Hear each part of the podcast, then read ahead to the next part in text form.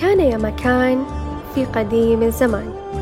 من لما كنا أطفال كنا نسمع الكثير من القصص والأساطير العربية ابتداء من دار السلام بغداد والمصباح السحري الخاص بعلاء الدين إلى بلاد نجد وزرقاء اليمامة وقدرتها إنها تشوف على بعد أميال ختاما بقصص ألف ليلة وليلة اللي كانت ترويها شهرزاد كل يوم على مسامع الملك شهريار. وأنا كنت أحد الأطفال اللي عقولهم ومسامعهم استهوتها هذه القصص. وفي يوم وبالمصادفة سمعت عن أسطورة مأخوذة من الإغريق القديم. عن عملاق كان اسمه أبيميثيوس اللي ألقى قدرة خارقة على الحيوانات مكنتهم من السمع على مسافات بعيدة جدا. أتذكر كيف هالنقطة استوقفتني. لو امتلكت هالقدرة هل بتكون نعمة أم نقمة؟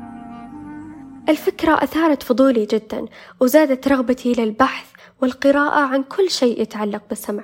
ومن وقتها أدركت حقائق ومعلومات مثيرة جدا مثل أن شكل الأذن وحجمها ممكن يشكل فارق بمدى السمع.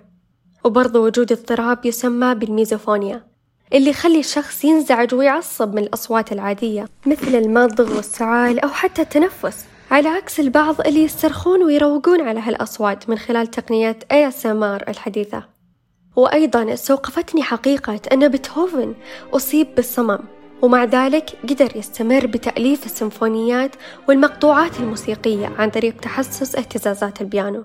عرفت الكثير والكثير مما لم ترويه شهرزاد وتسطره الأساطير. عن الواقع. الواقع المليء بما يدهش مسامعي التي أثارت غرائزي الفضولية لاستكشاف المزيد عنها. فقررت عمل سلسلة لأشارككم استكشافاتي القادمة عن السمع والإذن وما يصيبها من اضطراب لو حدث خلل فيها. فاستمعوا واستمتعوا.